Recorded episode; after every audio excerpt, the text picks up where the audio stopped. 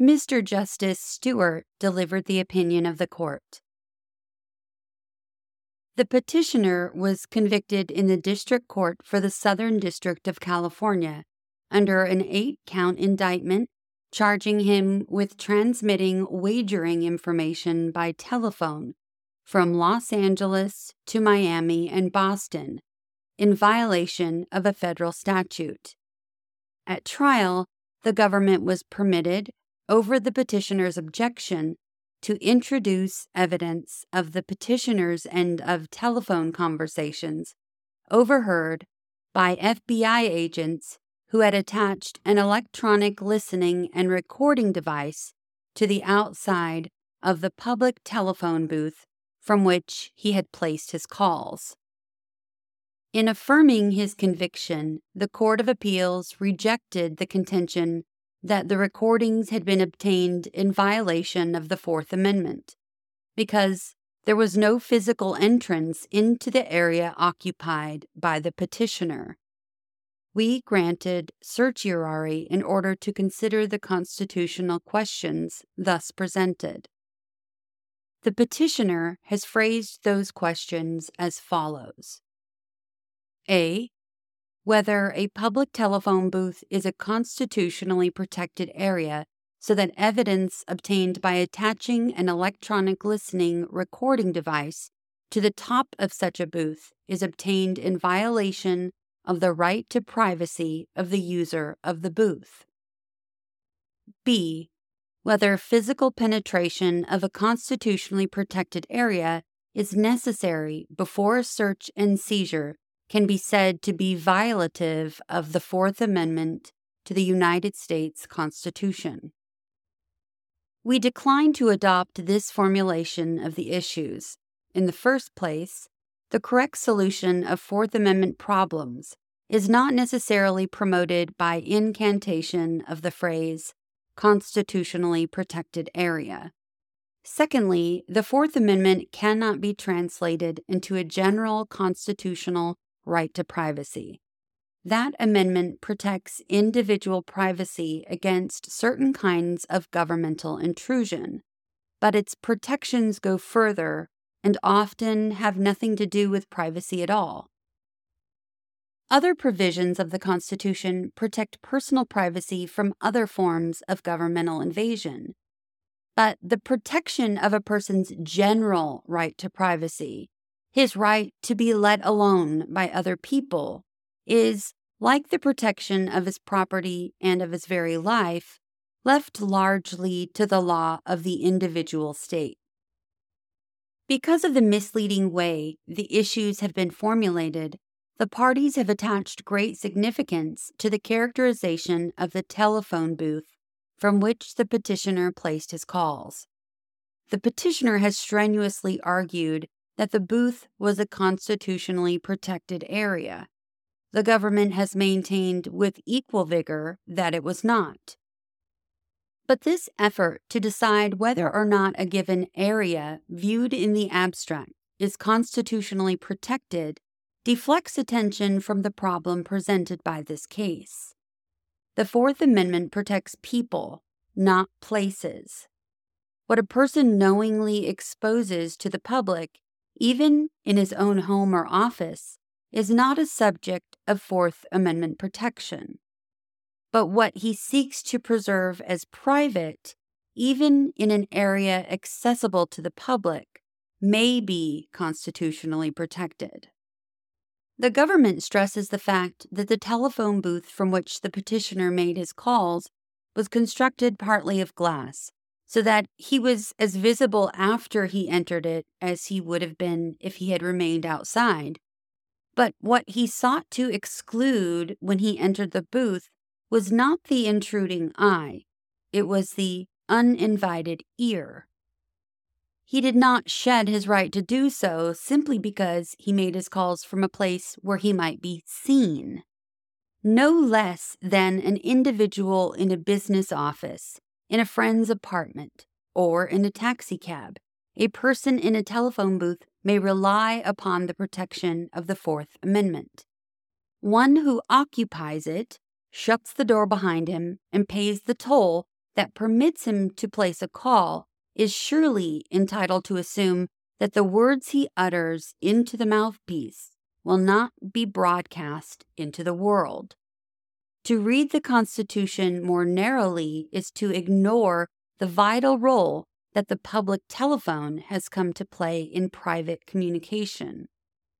The government contends, however, that the activities of its agents in this case should not be tested by the Fourth Amendment requirements, for the surveillance technique they employed involved no physical penetration of the telephone booth from which the petitioner placed his calls.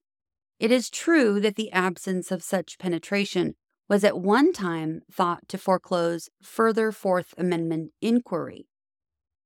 For that amendment was thought to limit only searches and seizures of tangible property.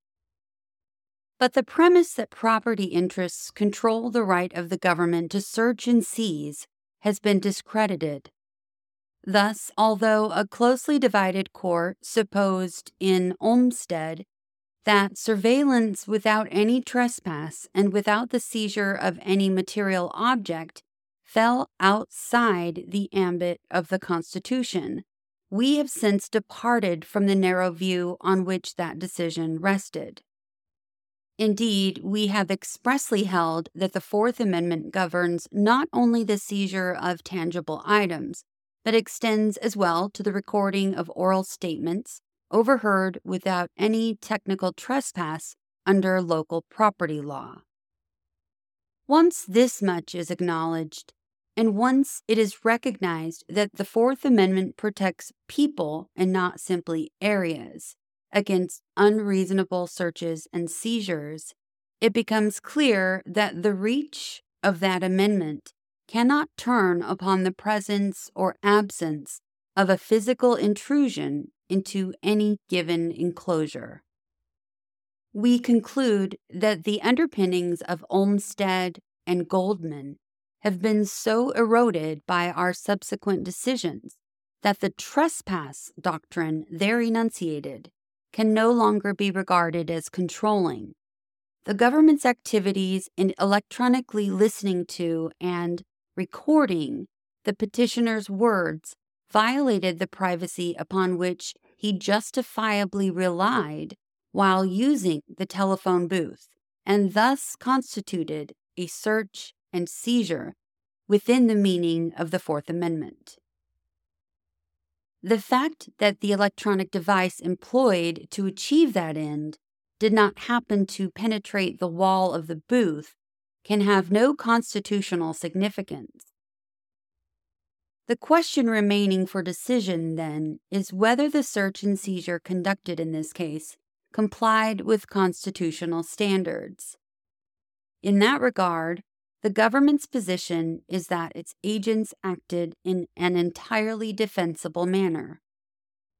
They did not begin their electronic surveillance until investigation of the petitioner's activities had established a strong probability that he was using the telephone in question to transmit gambling information to persons in other states, in violation of federal law. Moreover, the surveillance was limited both in scope and in duration to the specific purpose of establishing the contents of the petitioner's unlawful telephonic communications agents confined their surveillance to the brief periods during which he used the telephone booth, and they took great care to overhear only the conversations of the petitioner himself.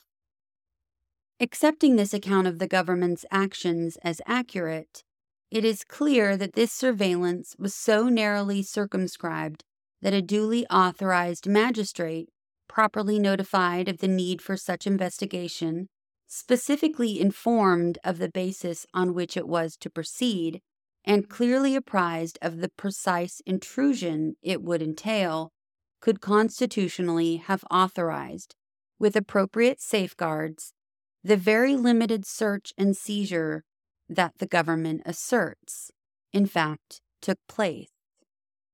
Only last term, we sustained the validity of such an authorization, holding that under sufficiently precise and discriminate circumstances, a federal court may empower government agents to employ a concealed electronic device for the narrow and particularized purpose of ascertaining the truth of the allegations of a detailed factual affidavit alleging the commission of a specific criminal offense. Discussing that holding, the court in Berger v. New York said that the order authorizing the use of the electronic device in Osborn afforded similar protections to those of conventional warrants authorizing the seizure of tangible evidence. Through those protections, no greater invasion of privacy was permitted than was necessary under the circumstances. Here, too, a similar judicial order could have accommodated the legitimate needs of law enforcement by authorizing the carefully limited use of electronic surveillance. The government urges that because its agents relied upon the decisions in Olmstead and Goldman, and because they did no more here than they might properly have done with prior judicial sanction, we should retroactively validate their conduct. That we cannot do. It is apparent that the agents in this case acted with restraint. Yet the inescapable fact is that this restraint was imposed by the agents themselves, not by a judicial officer. They were not required, before commencing the search, to present their estimate of probable cause for detached scrutiny by a neutral magistrate. They were not compelled, during the conduct of the search itself, to observe precise limits established in advance by a specific court order. Nor were they directed, after the search had been completed, to notify the authorizing magistrate in detail of all that had been seized. In the absence of such safeguards, this court has never sustained a search upon the sole ground that officers reasonably expected to find evidence of a particular crime and voluntarily confined their activities to the least intrusive means consistent with that end. Searches conducted without warrants have been held unlawful, notwithstanding facts unquestionably showing probable cause. For the Constitution requires that the deliberate, impartial judgment of a judicial officer to be interposed between the citizen and the police.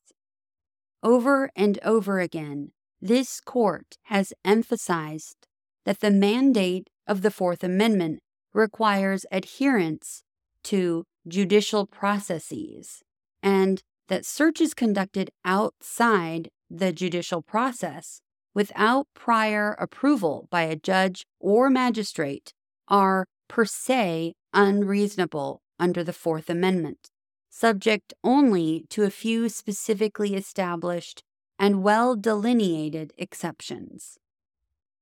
It is difficult to imagine how any of those exceptions could ever apply to the sort of search and seizure involved in this case. Even electronic surveillance substantially contemporaneous with an individual's arrest could hardly be deemed an incident of that arrest nor could the use of electronic surveillance without prior authorization be justified on grounds of hot pursuit. And of course, the very nature of electronic surveillance precludes its use pursuant to the subject's consent. The government does not question these basic principles. Rather, it urges the creation of a new exception to cover this case.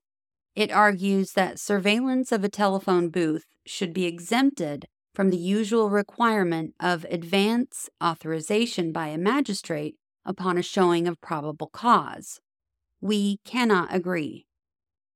Omission of such authorization bypasses the safeguards provided by an objective predetermination of probable cause and substitutes instead the far less reliable procedure of an after the event justification for the search. Too likely to be subtly influenced by the familiar shortcomings of hindsight judgment. and bypassing a neutral predetermination of the scope of a search leaves individuals secure from Fourth Amendment violations only in the discretion of the police. These considerations do not vanish when the search in question is transferred from the setting of a home, an office, or a hotel room to that of a telephone booth. Wherever a man may be, he is entitled to know that he will remain free from unreasonable searches and seizures. The government agents here ignored the procedure of antecedent justification that is central to the Fourth Amendment, a procedure that we hold to be a constitutional precondition of the kind of electronic surveillance involved in this case. Because the surveillance here failed to meet that condition, and because it led to the petitioner's conviction, the judgment must be reversed. It is so ordered.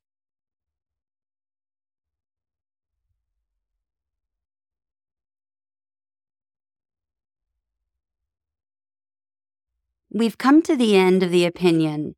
Until next episode, thanks for listening to what SCOTUS wrote us.